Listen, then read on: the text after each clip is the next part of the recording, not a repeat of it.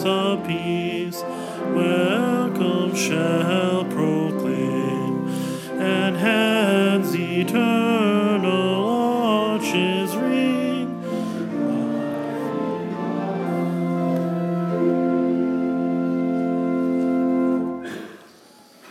The text for the sermon this day is taken from that reading from Philippians, specifically these words Rejoice in the Lord always.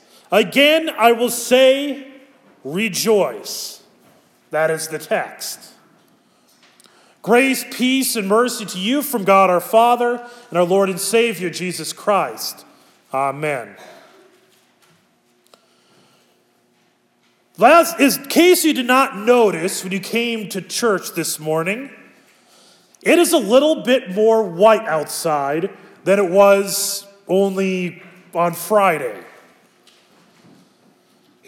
And that is what comes with this time of the year. We get snow, it gets cold, and the days get darker. Last night, when we had church at St. Peter, it was nice and black out. We had to use a spotlight to light the stained glass window, when only a couple months ago we had the sun shining through it. The days are getting shorter, they're getting colder. And in fact, next week at this time, if this forecaster is right, the temperature is going to be about one. So it's only going to get much colder as the time goes on. As we are in this season of the secular celebration of Christmas, in case you don't know, Christmas is exactly two weeks from today. That means if you've not done your Christmas shopping, you need to go do it. You probably should get on to it. So you have to get to work on trying to find that right gift for the right price, and hopefully you avoid the terror of forgetting somebody.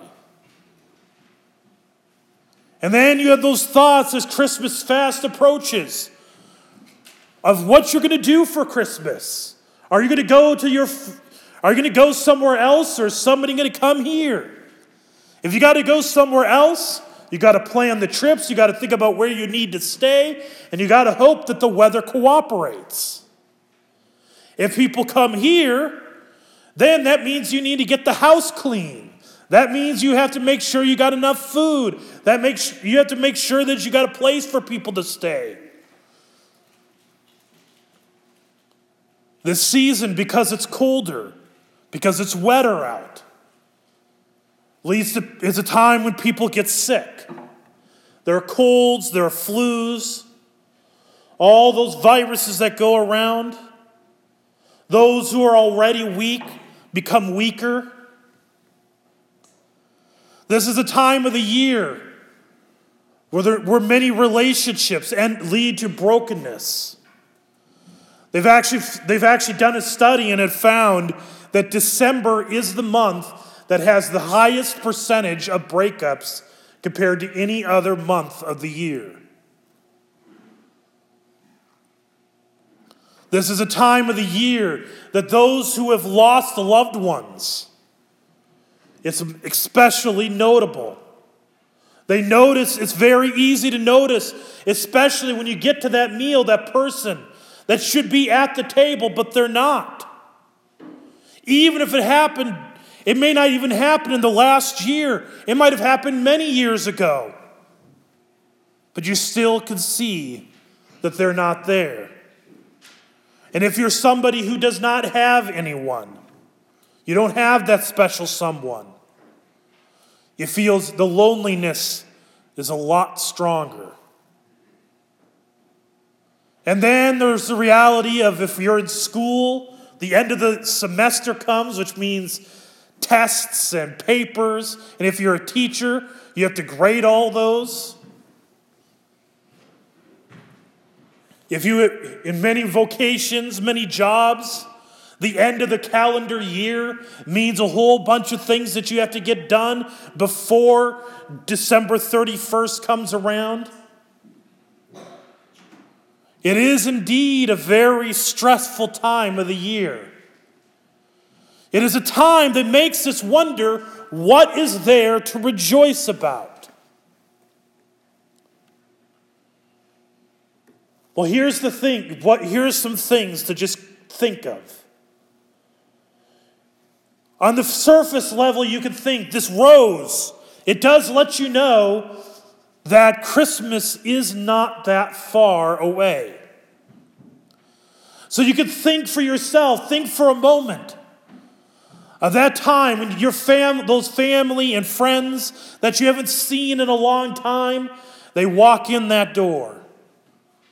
And you get to see them, you get to spend time with them. Don't think about that relative you don't look forward to. This doesn't, that doesn't help this example. But just think of when they come, they come in. Think of the joy you'll see of your children or grandchildren when they open up their presents. Think of that food, the smell, the aroma of the food going through the house, and the taste of it. And that's not that far away and all the stress will come to it, will become, begin to come to an end. And by the way, the, I don't know if you realize this, but Christmas is December 25th, and the first day of winter is the 21st, which means technically the days are getting longer by the time you get to Christmas. So you're getting more sunlight. Not a lot, but there's a little bit more. But that's only the start of it.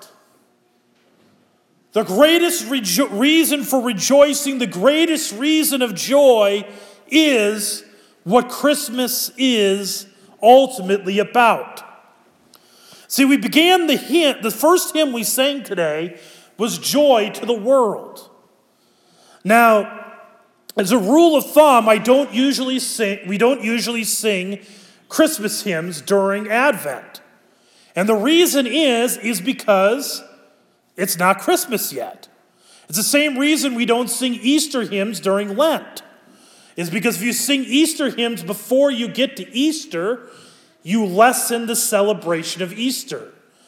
Because you've not had that, that long penitential season to get you ready for it. So the same, and I'm not talking about what you do at home. If you want to listen to Christmas music, that's fine. But I'm talking about the congregation. The congregational setting, we wait for Christmas because when you restrain it, it becomes all the more joyful when you do get to sing it. Because, see, the season of Advent is a season of repentance, it's a penitential season. In fact, all those bad things that are going on in the world, all the stresses in this world, the fact that there is darkness, that there is cold, that we do get sick, it's actually to call us to mind, to force us to focus on our God. Because it is as a result of a sinful world that the world has become dark, that there is sin in this world. But as I said, we are in a penitential season, and so we do not do Christmas hymns. But I started with joy to, we started with joy to the world. Which seems like I'm, wait a minute, isn't that, aren't you contradicting yourself? Well, in reality, Joy to the World, Isaac Watts, who wrote it, actually wrote Joy to the World for Gaudete Sunday. He wrote it for the third Sunday in Advent, not for Christmas. Because if you notice in the hymn, it never says anything about the birth of Jesus. The very first words, joy to the world, right away gives a hint about Gaudete Sunday because today is the Sunday of joy. And then it says, the Lord is come. The refrain of the Advent season is, Christ has come. Christ has come, born of the Virgin Mary, suffered under Pontius Pilate, crucified, died, and buried, and on the third day rose from the dead. And Christ is come. Christ comes to us in His Word. Christ comes in the sacraments. And then Christ will come again on the last day. So that second phrase is the Lord is come is, echoing the sentiment of Advent, which is the confession that Christ, the Lord, is come. Let earth receive her king. Notice when we started the service of Matins, the Advent, ver- the Advent, instead of saying praise to you, instead of the Alleluia, we say praise to you, O Christ, King who comes to save us. Not the exact same words, but very similar sentiment. Joy to the world all throughout it. Even the third verse has a very strong connection with our um, one of the hymns that we're going to sing in a little bit. No more let sins and sorrows grow, nor thorns infest the ground. He comes to make his blessings flow, far as the curse is found, far as the curse is found. See, this is calling back to the garden. The cur- what Jesus, what the Lord said to Adam and Eve that by the thorns and thistles they would work the ground. That was a curse because of their fall into sin. The third verse is talking about a day when that curse is gone.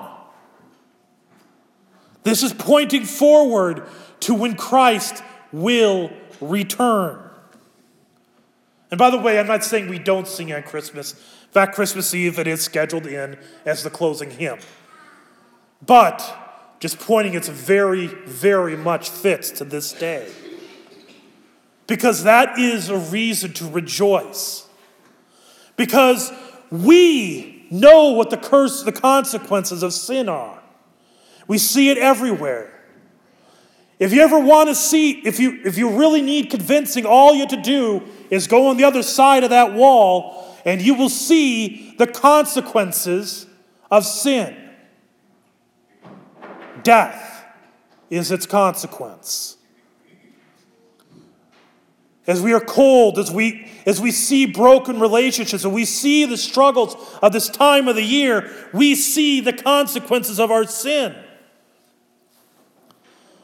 But this rose is not just calling to mind that Christmas is near, it is calling to mind that Christ is near. That Christ shall come again. And when he comes, he comes to bring peace.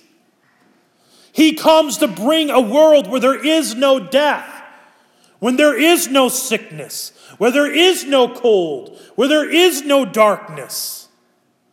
And if there's snow, we'll actually like it. That's what he promises to bring. The meal that you look forward to on Christmas Day the feast that our God has in store is so much greater. He's going to put together, He has a feast prepared for you that is greater than anything that your grandparents or parents have ever made.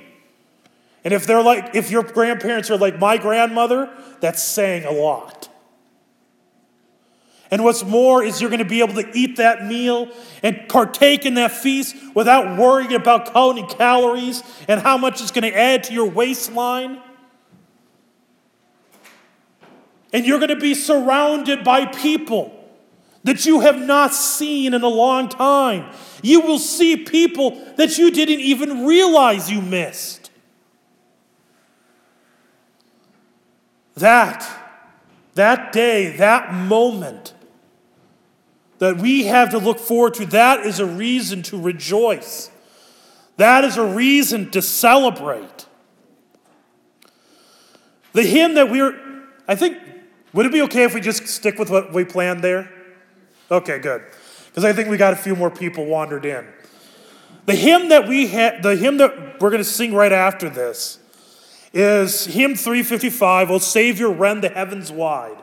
It's a hymn that we're going to sing the next two weeks, and it kind of carries a similar message to O Come, O Come, Emmanuel. See, O Come, O Come, Emmanuel is very much an Advent hymn. In fact, it's, it specifically belongs to the last seven days of Advent. See, the season of Advent is very much about the anticipation of Christ's return. It's about us looking at the reality that this world, the effects of sin at time is more than we can handle, more than we can bear.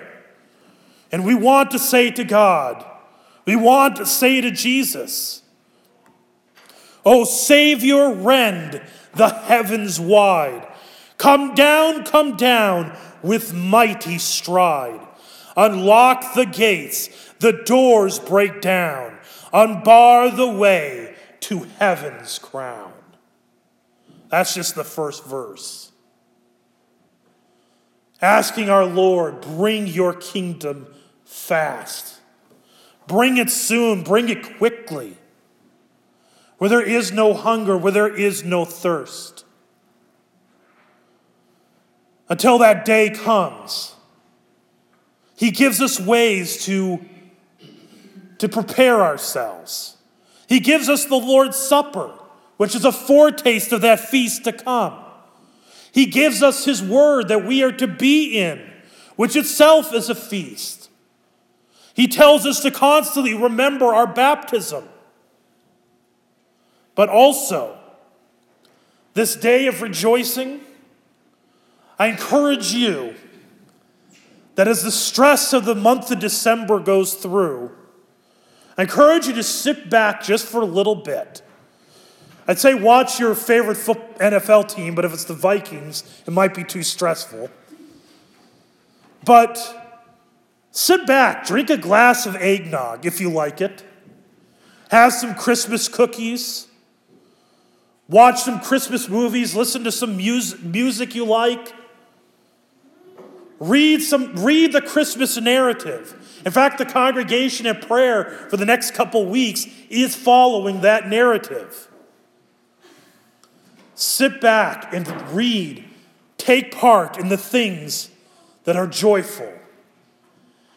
It's just a taste of the joy of Christmas to come, which is a greater Im- which is an image of the greater joy of when Christ will come. Rejoice. I say it again rejoice always. Christ has come, Christ is come, Christ will come again. In Jesus' name, amen. The grace, peace, and mercy of our Lord and Savior Jesus Christ, keeping the one true faith into life everlasting. Amen. We continue with hymn 355.